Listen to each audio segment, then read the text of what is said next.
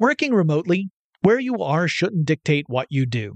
Work from the road by turning your vehicle into a reliable high-speed data Wi-Fi hotspot with AT&T in-car Wi-Fi.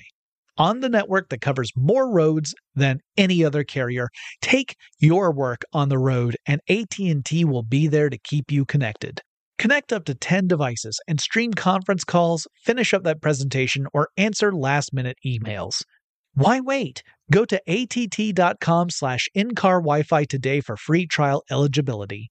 Based on independent third-party data, number of devices varies by manufacturer. Always pay careful attention to the road and don't drive distracted. Wi-Fi hotspot intended for passenger use only when vehicle is in operation. Compatible device and vehicle required.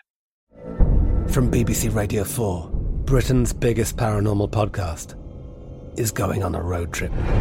I thought in that moment, oh my God, we've summoned something from this board. This is Uncanny USA. He says, Somebody's in the house, and I screamed. Listen to Uncanny USA wherever you get your BBC podcasts, if you dare.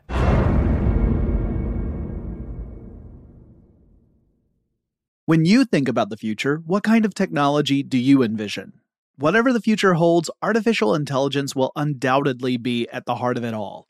Join Graham Klass as he hosts season two of Technically Speaking, an Intel podcast, and hear from the minds transforming healthcare, retail, entertainment, personal computing, and more with the help of AI. Tune in every other Tuesday and explore the latest technology that's changing our world today and creating a more accessible tomorrow.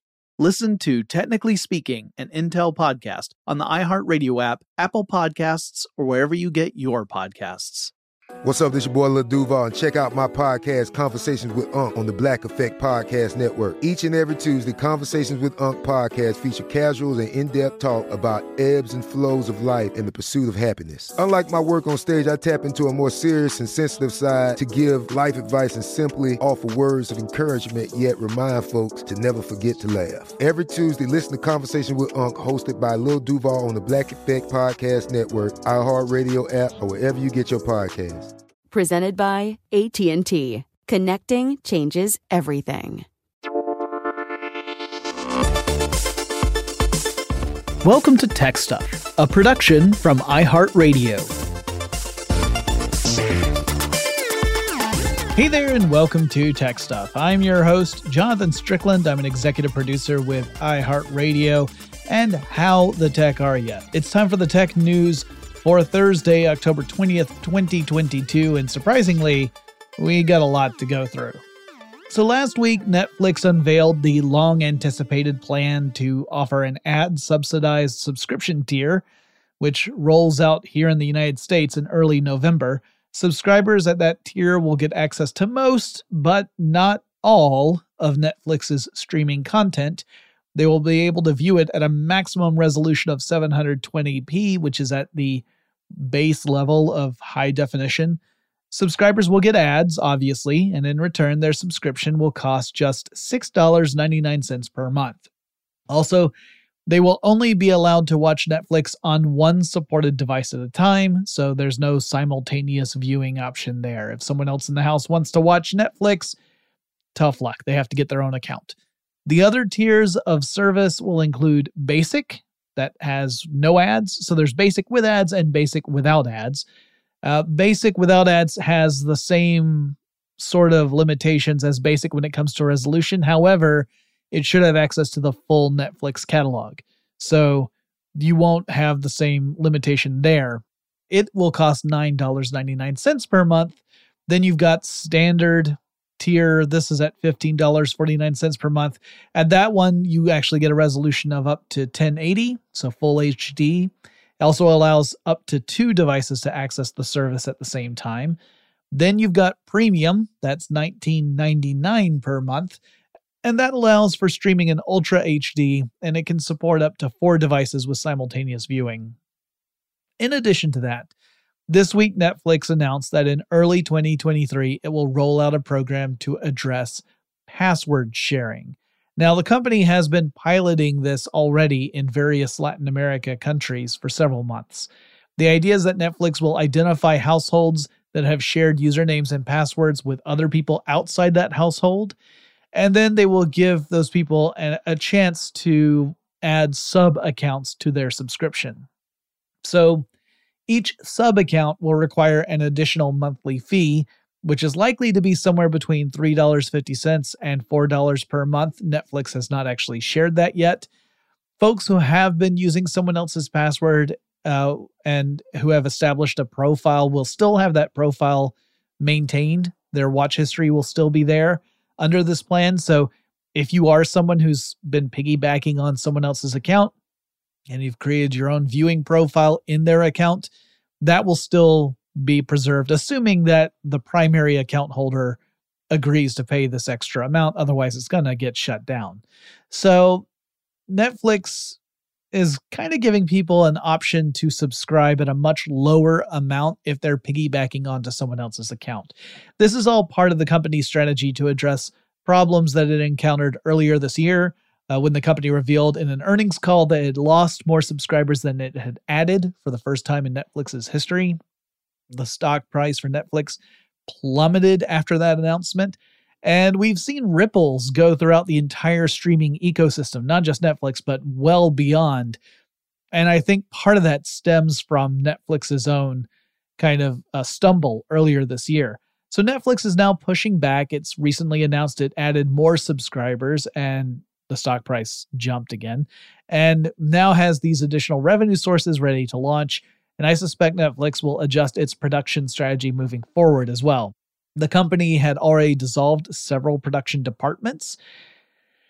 I would not be surprised to see Netflix take a more conservative approach to producing exclusive content in the future. We've already seen David Zaslav over at Warner Brothers Discovery make uh, announcements that indicate that company is definitely taking a more conservative approach and reserving higher production value stuff for for venues like uh, movie theaters.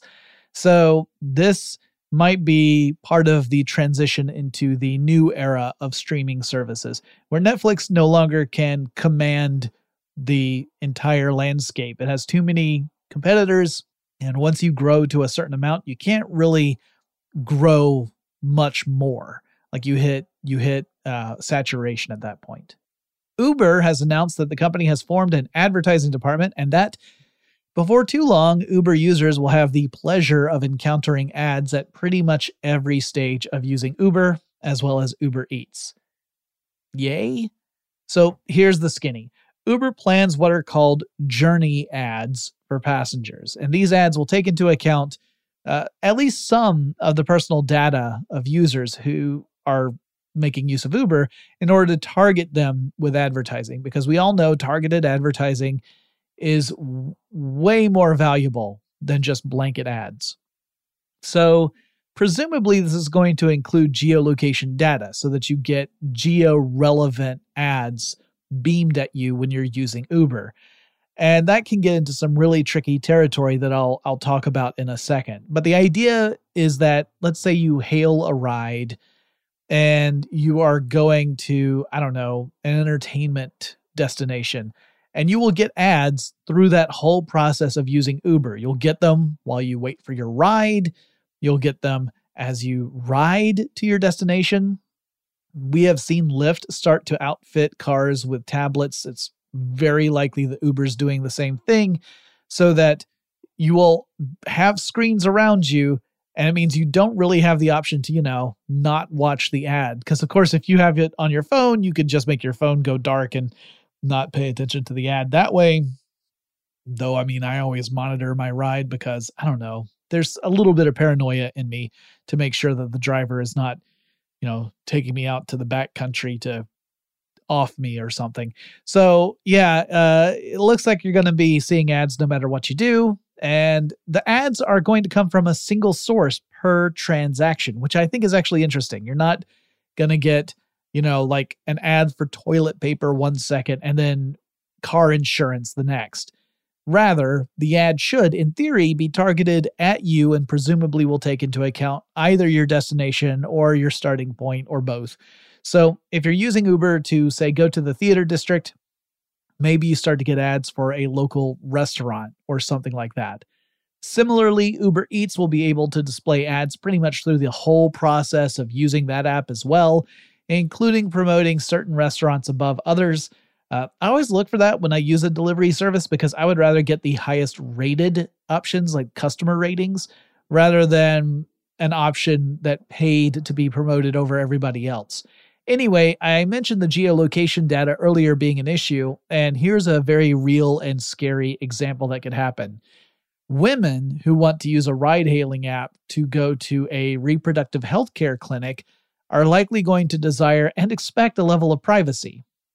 And specifically in the wake of the Supreme Court striking down the protections of Roe versus Wade, keeping that information private is important to women's health and security. I mean, we've got states that have threatened to prosecute women even if they go outside the state in order to, say, seek an abortion.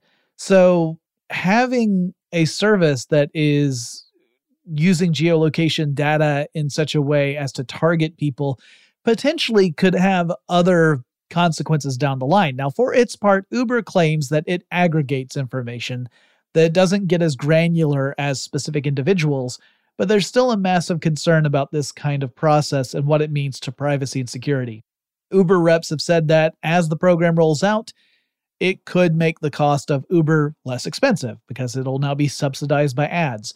But so far, no one has actually mentioned any sort of ballpark estimate about, you know, how much of a discount folks should expect. So yeah, uh, I'm seeing a lot of negative reaction to this announcement, which I totally understand and I don't disagree with. I also feel icky about this, but we'll have to see what what it, what it's like once it actually manifests. This next story should go into our spooky episodes series. The FAA, that is the Federal Aviation Administration here in the United States, is looking into a case of GPS interference that affected the Dallas Fort Worth airport earlier this week. The interference uh, affected about 40 miles of airspace that were close to DFW. That's Dallas Fort Worth's airport. While GPS navigation isn't critical for air travel, it is a tool that pilots rely on pretty regularly. Without GPS, pilots have to use older methods of navigation. And these older methods still work and everything, they're just less convenient. So, as a result, GPS interference can lead to delays and flight cancellations and that kind of thing. So, this is a fairly big deal. It can impact air travel. It's just it's not it's not like a, a life endangerment kind of thing. Moreover, as of this recording, no one's really sure what actually caused this GPS interference in the first place. Now, sometimes military exercises can affect GPS, but these usually last a fairly short while, and no one's really come forward to say that's what happened in this case. And this case lasted from Monday afternoon from around 1 p.m. local time to Tuesday night around 11 p.m. local time. So more than a full day. Now, it's possible the interference was accidental, but it's also possible that this was a purposeful act. GPS jamming is a real thing. But with a distinct lack of evidence, there's no sense in jumping to any conclusions yet. A similar situation happened in Denver at the beginning of 2022. And I wouldn't call this like an alarming trend of jamming attacks or anything like that, or just mysterious interference. I wouldn't call it a trend at all. But it does indicate that more investigations are needed to determine what is causing these events. Is there a common cause? Are they very different incidents? And how might we prevent future ones from happening? Particularly since we are so, you know, at least used to having GPS as an option, if not dependent upon it. Once again, just to reiterate, worst case scenario, aircraft really just switch to a different navigation method. So I don't want to give anyone anxiety if they've got an upcoming, you know, air trip. It's not like it's not that big a deal. At most, it would cause an inconvenience. All right, we've got more news to cover, but first let's take a quick break. Working remotely, where you are shouldn't dictate what you do. Work from the road by turning your vehicle into a reliable high-speed data Wi-Fi hotspot with AT&T in-car Wi-Fi. on the network that covers more roads than any other carrier. Take your work on the road and AT&T will be there to keep you connected. Connect up to 10 devices and stream conference calls, finish up that presentation, or answer last-minute emails. Why wait? Go to att.com slash in-car Wi-Fi today for free trial eligibility. Based on independent third-party data, number of devices varies by manufacturer. Always pay careful attention to the road and don't drive distracted. Wi-Fi hotspot intended for passenger use only when vehicle is in operation. Compatible device and vehicle required. From BBC Radio 4, Britain's biggest paranormal podcast is going on a road trip. I thought in that moment, oh my God, we've summoned something from this board. This is Uncanny USA. He says, Somebody's in the house. And I screamed. Listen to Uncanny USA wherever you get your BBC podcasts, if you dare.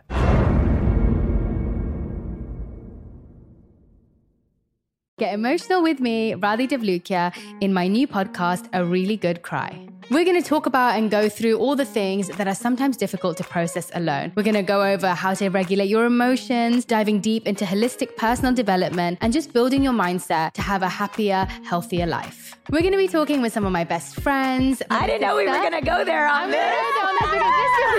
People that I admire. When we say listen to your body, really tune into exactly. what's going on. Authors of books that have changed my life. Now you're talking about sympathy, right. which is different than empathy, yeah. right? And basically have conversations that can help us get through this crazy thing we call life. I already believe in myself. I already yeah. see myself. And so when people give me an opportunity, I'm just like, oh, great, you see me too. We'll laugh together, we'll cry together, and find a way through all of our emotions. Never forget, it's okay to cry as long as you make it a really good one. Listen to A Really Good Cry with Radhi Devlukia on the iHeartRadio app, Apple Podcasts, or wherever you get your podcasts.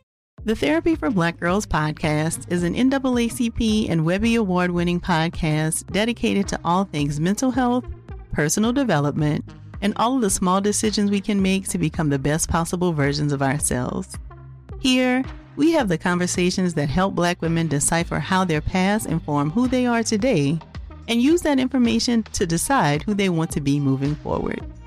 We chat about things like how to establish routines that center self care what burnout looks and feels like, and defining what aspects of our lives are making us happy and what parts are holding us back. I'm your host, Dr. Joy Harden Bradford, a licensed psychologist in Atlanta, Georgia, and I can't wait for you to join the conversation every Wednesday. Listen to the Therapy for Black Girls podcast on the iHeartRadio app, Apple Podcasts, or wherever you get your podcasts. Take good care, and we'll see you there.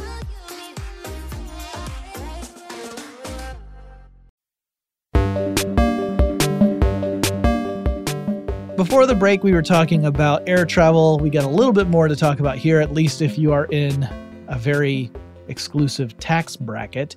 Starlink, the satellite internet provider arm of SpaceX, has announced Starlink Aviation this week. Now, this is a service that Starlink is going to offer to private aircraft. So, we're talking about stuff like private jets owned by uh, disgustingly rich people and that kind of thing. Starlink is promising speeds of up to 350 megabits per second. That's really impressive for air travel. Uh, Business Insider, by the way, erroneously reported this as 350 megabytes per second. That's not the same thing. The literal jet setters out there are going to have to cough up some serious dough in order to use this technology. Starlink announced it will cost $150,000 to install the Starlink receiver in aircraft. It's not, you know, a satellite dish the way a terrestrial consumer would have. It's going to have a different form factor. And on top of that $150,000 installation cost, there's going to be a monthly service fee that will range between 12,500 to $25,000. That's per month. So potentially three months of service could set someone back $75,000, which is way more than what a lot of my friends make in a year. What a country! Anyway, Starlink says the service will launch in mid 2023 and that those with private jets who are interested in reserving a system will need to plop down a $5,000 deposit in order to get a reservation. Yowza. I will not be one of those. I don't have a private jet. I'm not in that tax bracket. The state of Illinois here in the US has hit telecommunications and media conglomerate AT&T with a $23 million fine. Why? Because an investigation uncovered that a lobbyist working on behalf of AT&T had bribed the ally of a state lawmaker to try and sway a policy vote in AT&T's favor. AT&T is no stranger to political lobbying. In fact, much of the internet landscape and telecommunication landscape from a legal perspective is the way it is because of companies like AT&T using their lobbying pressure to guide policy. It's, you know, one of the reasons why net neutrality is in the state that it's in. AT&T is also no stranger to getting fined, having previously been hit with punishments for doing stuff like creating a rather dubious definition of unlimited data, like calling it unlimited when it was in fact limited or launching programs that reportedly took advantage of the hearing impaired. That's awesome. TechDirt has a partial rundown on the various offenses AT&T has committed as well as more details about this recent fine from Illinois. It's in an article titled AT&T hit with $23 million fine for bribing Illinois lawmaker and as Karl Bode of TechDirt pointed out, We've seen a gradual shift in the United States when it comes to how the government and regulators are dealing with big tech companies, particularly telecommunications companies. There's there's been a a response long long overdue in my mind to anti-competitive practices within the various industries. So we're starting to see a shift uh, and more attention and pressure put to these companies as uh, they had been used to kind of running rampant for for a couple of decades. This next news item is disturbing. So I want to give a quick trigger warning to folks out there who are sensitive to stories about police misconduct, blackmail, and exploitation. This one has all of those. You might want to skip this news item. All right, so here goes. A former police officer named Brian Wilson in Louisville uh, recently pled guilty to charges that he had misused a tool called Accurint, which is from LexisNexis Risk Solutions. So, Accurint is meant for investigative purposes, and it can help draw connections between people that otherwise you might not be able to determine. So, let's use an example, like a hypothetical example. Let's say that the police had identified a suspect that they believe to be involved in a crime organization, but they don't know who this person's contacts are. They don't know the identities of anyone else. They just have the suspicion. So they might use a tool like Accurint to find out who the suspect is regularly in contact with on the internet in order to help the investigation. Like one of the things we have learned recently is that you don't even need access to the content of messaging between people to start drawing conclusions. Just knowing that two specific people are in contact with each other might be enough for you to start uh, looking into a person's behaviors. So that's a quote unquote legitimate use of this technology. Now, ex cop Wilson used this same technology to identify and target women who were sharing explicit content online with other people. Wilson then engaged the services of a hacker and gave that hacker some of this information in order to get access to that kind of content. Wilson then would reach out to these targeted women and threaten to share the pirated content with the target's family and friends and employers unless the target generated more explicit material for Wilson. So, a real scumbag. It was horrifying and disgusting. And yes, I know I'm editorializing, but I feel pretty confident in saying that. Anyway, Wilson did send explicit materials to people, uh, uh, you know, maybe to show that he was following through on his threats, maybe to gloat. And he was caught and he was charged. And as I said, he pled guilty to those charges. Yesterday, a court sentenced him to 30 months in prison, followed by three years of supervision and 120 hours of community service. Interestingly, the prosecution had argued that because he had agreed to plead guilty, he should receive the shortest sentence possible because he could have been facing as much as 15 years in prison, but instead he gets 30 months for targeting women, coercing them to share explicit material, or otherwise have their lives completely upended because he would share the stuff they had been sending in private with no intent to release it publicly with their loved ones. Great. Oh, also, he uh, participated in something called Slushy Gate, which is uh, incredibly entertaining. So, that was this fun activity in which cops would hurl cups of beverages like slushies at people as they drove by. You know, real serve and protect kind of stuff. I'm sorry, this news makes me furious. It gets me so mad. But let's get back to the tech angle because this is tech stuff. I know you didn't tune in to hear Jonathan go nuts about law enforcement behaving so reprehensibly. The reason I am covering this story is because it is another example of a long list of examples of how authority figures have misused technology that was intended for official investigations. This is by far not the first time this has happened. There have been numerous incidents. Uh, let me talk about two that were discovered in 2013. So, in 2013, the state of Minnesota ran an audit on their systems. They found out that more than half, more than half of the 11 thousand law enforcement officials at the state level had misused their data reserves from driver information. They were using it to look up stuff like former romantic partners and that kind of thing. We also saw the same thing in 2013 with the NSA, because an internal watchdog within the NSA, the National Security Agency, revealed that several agents had used the NSA's extensive surveillance systems to spy on ex spouses and that kind of thing. Now, in my mind, this is a really good argument against allowing these kinds of systems to be used by authorities in the first place. Or, the very least, it's a great argument for instituting stricter controls that limit the use and scope of these tools and hold people who abuse them accountable and have like actionable punishments that directly relate to that and go beyond just cyber stalking uh, accusations, which is what Wilson was initial was ultimately charged and pled guilty to with cyber stalking.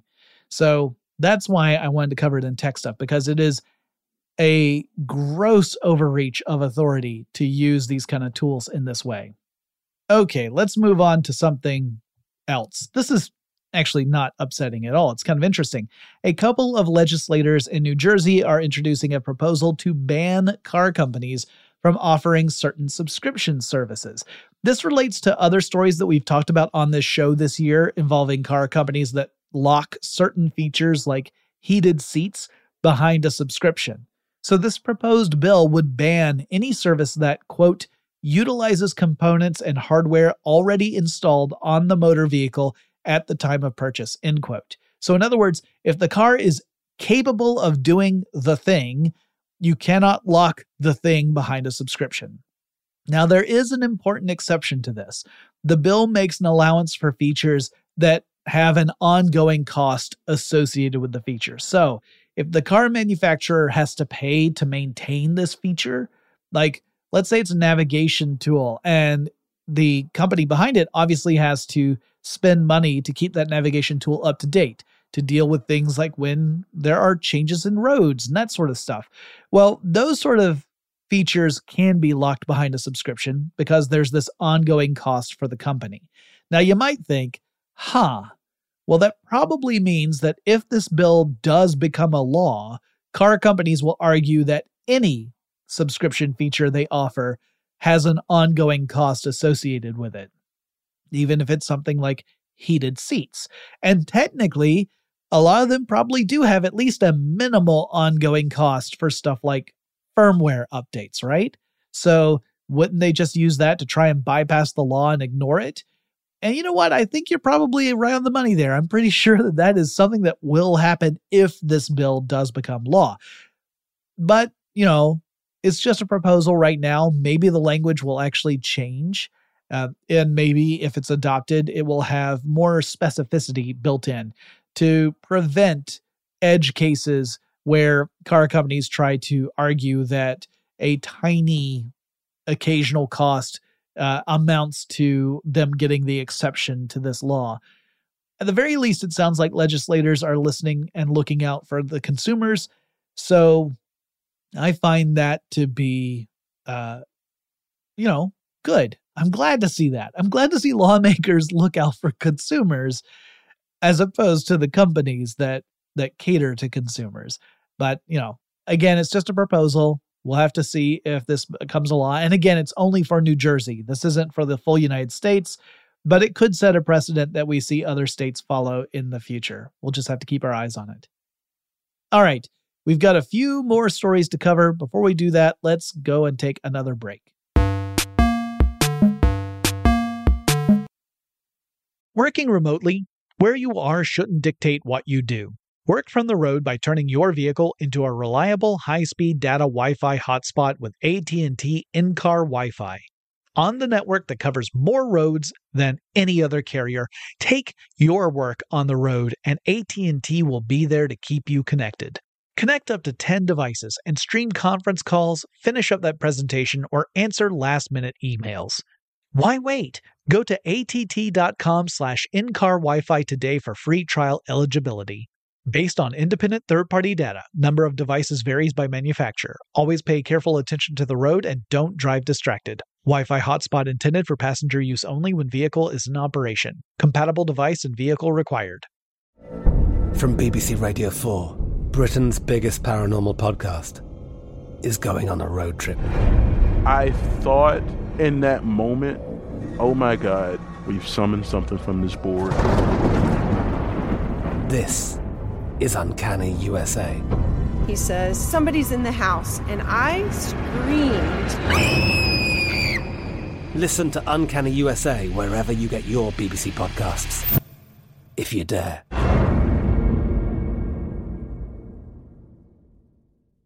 Get emotional with me, Radhi Devlukia, in my new podcast, A Really Good Cry. We're going to talk about and go through all the things that are sometimes difficult to process alone. We're going to go over how to regulate your emotions, diving deep into holistic personal development, and just building your mindset to have a happier, healthier life. We're going to be talking with some of my best friends. I didn't know we were going to go there on this.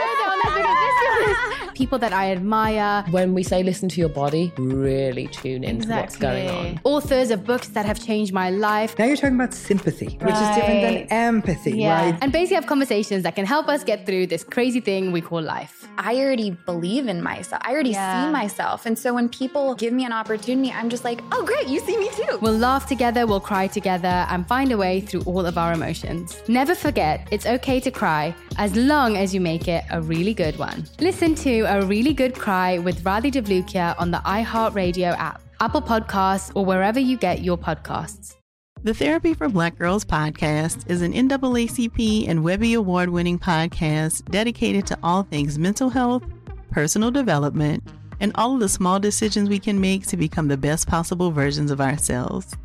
Here, we have the conversations that help Black women decipher how their past inform who they are today and use that information to decide who they want to be moving forward. We chat about things like how to establish routines that center self care what burnout looks and feels like, and defining what aspects of our lives are making us happy and what parts are holding us back. I'm your host, Dr. Joy Harden Bradford, a licensed psychologist in Atlanta, Georgia, and I can't wait for you to join the conversation every Wednesday. Listen to the Therapy for Black Girls podcast on the iHeartRadio app, Apple Podcasts, or wherever you get your podcasts. Take good care, and we'll see you there.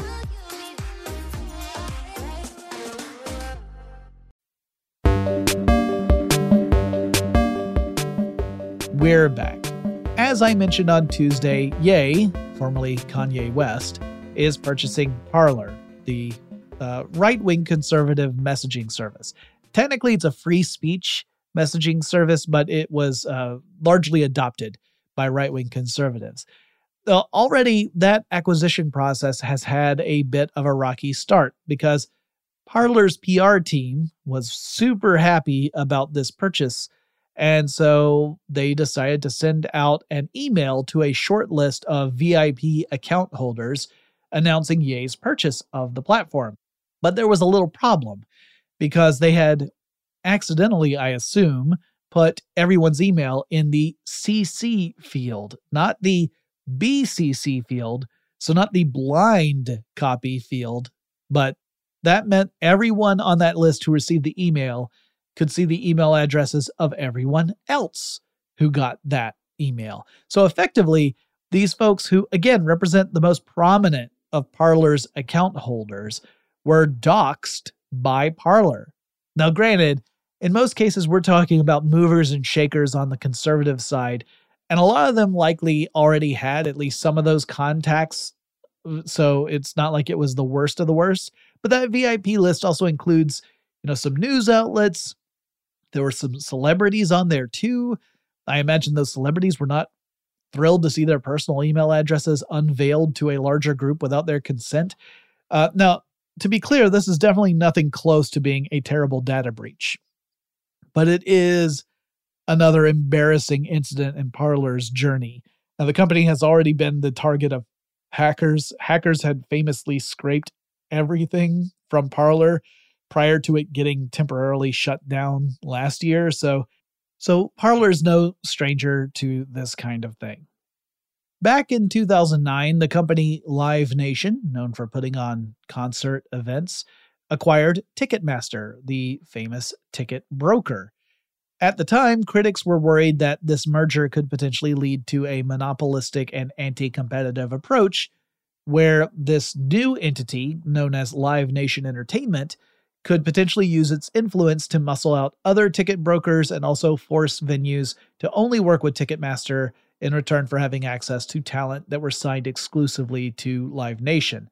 And wouldn't you know it, that's what's happened uh, repeatedly.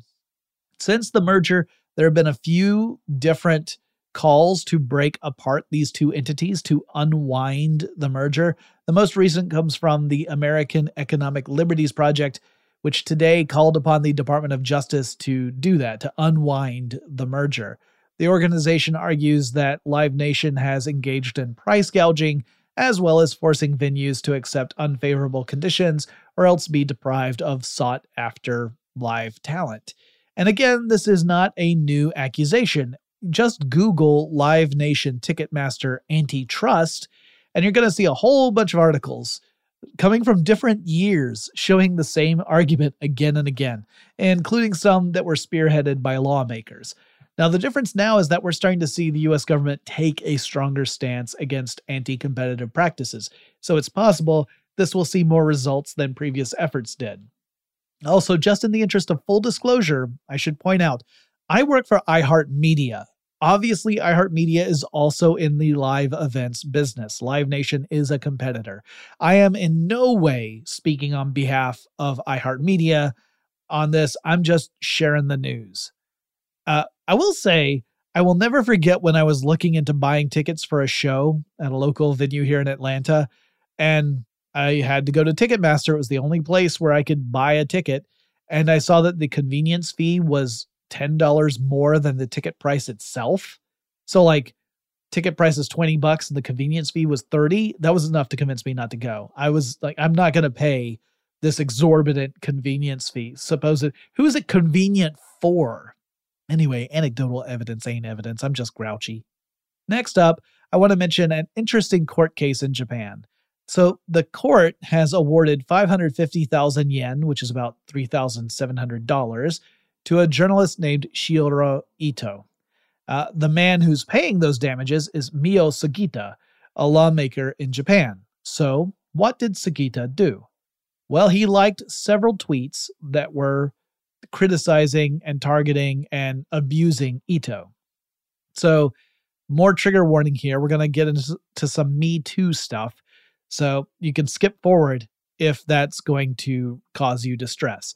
Ito had previously come forward with an accusation of rape against a bureau chief of Tokyo Broadcasting System Television. So remember, Ito herself is a journalist. She says this leader, this this executive in Tokyo Broadcasting System Television had had raped her in 2015 and she became one of the key figures of the Me Too movement in Japan. And as as a consequence, she also became the target of a lot of online abuse, which we have seen before, right? Women who actually come forward and explain what uh, what kind of uh, terrible things they've experienced, then get targeted for more abuse, uh, and you wonder why more people don't come forward. Anyway, Sugita had liked several of the tweets that were abusive toward Ito, so he had gone through and clicked like on several of these. And Ito's team successfully positioned that as contributing to her distress. So, in other words, you have this lawmaker, this person in a position of authority behaving in this way. And Ito says, When I know that someone who's a leader is out there actively liking tweets that are targeting me, that is obviously a source of mental distress.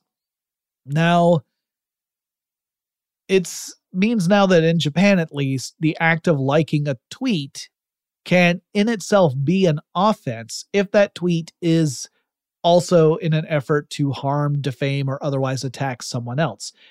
Now, to be clear, my sympathies are with Ito. I'm I'm with her on this side, uh, as far as you know, thinking that she is she deserves dignity, respect. She does not deserve to be targeted. But I'm not sure about this court decision because liking a tweet does not always mean you actually, you know, like the tweet. It might be a way to bookmark something. The language behind how we flag messages can itself become a problem. Liking or hearting something seems to indicate approval, but it's not necessarily the case. Now, for this particular court case, it looks like that was accurate. Like this was a sign of someone aligned with attacking Ito. And that's pretty darn despicable.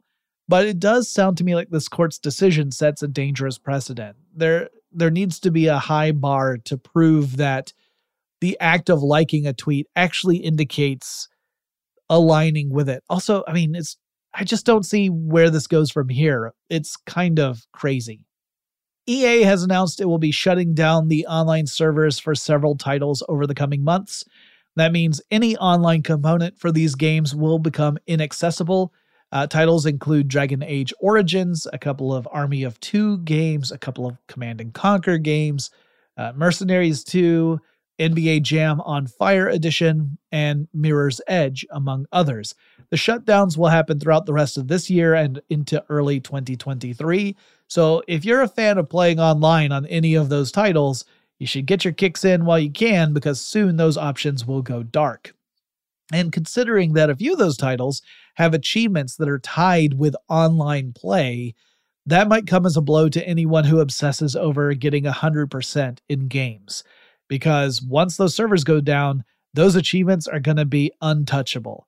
Now, as we've said before on this show, this is a massive downside to modern games, this online component, because for some titles, online features may only make up a small percentage of the overall game's value.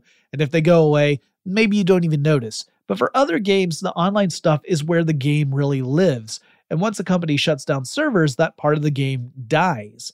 Now, it'll get worse if and when companies shut down servers that are just meant for authentication. There are a lot of single player games out there that require a persistent internet connection so that you can verify that the copy of the game you own is legitimate. Hopefully, should companies decide to sunset those servers, they will first push out updates that eliminate that online requirement, or else it's possible that those video game titles would become unplayable. So you might have a legitimate copy of a game that is a single player game, there's no online component to it really whatsoever but because a company shuts down its server, you no longer can access that game, which seems patently unfair. Finally, a group of quantum engineers and physicists say they've discovered a really interesting way to keep quantum computer systems stable. Now, I've talked about quantum computers several times in the past, you know, how these delicate machines have the potential to, say, totally eradicate modern encryption methods, among other things. But one thing that holds back quantum computers is that they are not very stable. By nature, they are extremely unstable, so it can be difficult to keep a quantum computer working, to keep it coherent for more than a couple of seconds. It takes very little to interfere with a quantum system, and if it does happen, then the system decoheres and becomes, you know, essentially useless. So these researchers were using a pulse laser to beam light at a quantum computer to try and keep the system stable for the length of a full experiment. Now, that experiment only lasted about five seconds, but considering earlier attempts had only kept the system stable for one and a half seconds, this was a huge challenge. Now, they discovered that a pulse pattern actually could make it happen. It wasn't just any pulse pattern, it was the Fibonacci sequence. In this sequence, each successive number in the sequence is the sum of the two preceding numbers. So you would start with a 1. Your next number is also a 1 because you have to add the two preceding numbers, which are 1 and 0. Your next number is a 2 because it's 1 plus 1. Then it's a 3, 2 plus 1. Then 5, then 8, then 13, and so on. Now, as these numbers get larger, the quotient between each pair of numbers, that is, the amount that you get when you divide the larger of the two numbers by the smaller one, is approximately 1.618. We often refer to that as the golden ratio.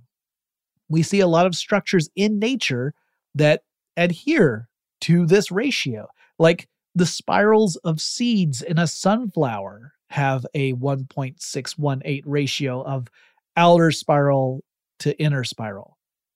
If you take the number of female honeybees and you compare the number of male honey, honeybees in your typical uh, hive, you get 1.618. There's 1.618 female honeybees to every male honeybee.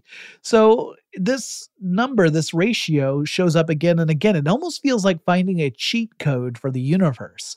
And the fact that this Fibonacci sequence seems to stabilize quantum computer systems really adds to the mystery of the Fibonacci sequence.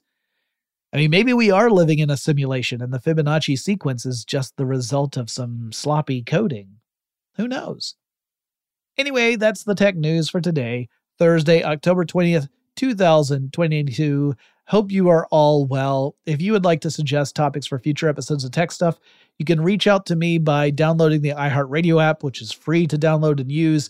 Navigate over to Tech Stuff by using the little search bar, and there's a little microphone icon on there. You can click on that and leave a message up to 30 seconds in length. Let me know if you want me to use it in a future episode or you can reach out on Twitter. The handle we use for the show is TechStuffHSW, and I'll talk to you again really soon.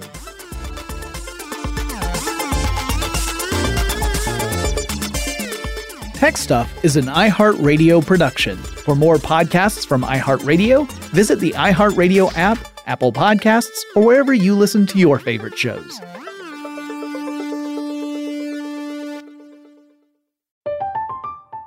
I'm Katya Adler, host of The Global Story. Over the last 25 years, I've covered conflicts in the Middle East, political and economic crises in Europe, drug cartels in Mexico. Now I'm covering the stories behind the news all over the world in conversation with those who break it. Join me Monday to Friday to find out what's happening, why, and what it all means. Follow The Global Story from the BBC wherever you listen to podcasts. Get emotional with me, Radhi Devlukia, in my new podcast, A Really Good Cry. We're going to be talking with some of my best friends. I didn't know we were going to go there on this. People that I admire. When we say listen to your body, really tune into exactly. what's going on. Authors of books that have changed my life. Now you're talking about sympathy, which is different than empathy, yeah. right? Never forget, it's okay to cry as long as you make it a really good one. Listen to A Really Good Cry with Radhi Devlukia on the iHeartRadio app. Apple Podcasts, or wherever you get your podcasts. It's brand new, season two. I'm Marisa Thalberg. And I'm Steven Wolfe Pereira. And we're excited to be back having bigger, bolder, and always real conversations. Straight from the C suite front lines of marketing, media, and more. We have great friends joining from people you may know, like Wilmer Valderrama and Bobby Berk. And people you'll want to know. So grab a coffee or, hey, even an Aperol Spritz and come join us on America's number one podcast network, iHeart. Listen to brand new on the iHeart Radio app, Apple Podcasts, or wherever you get your podcasts.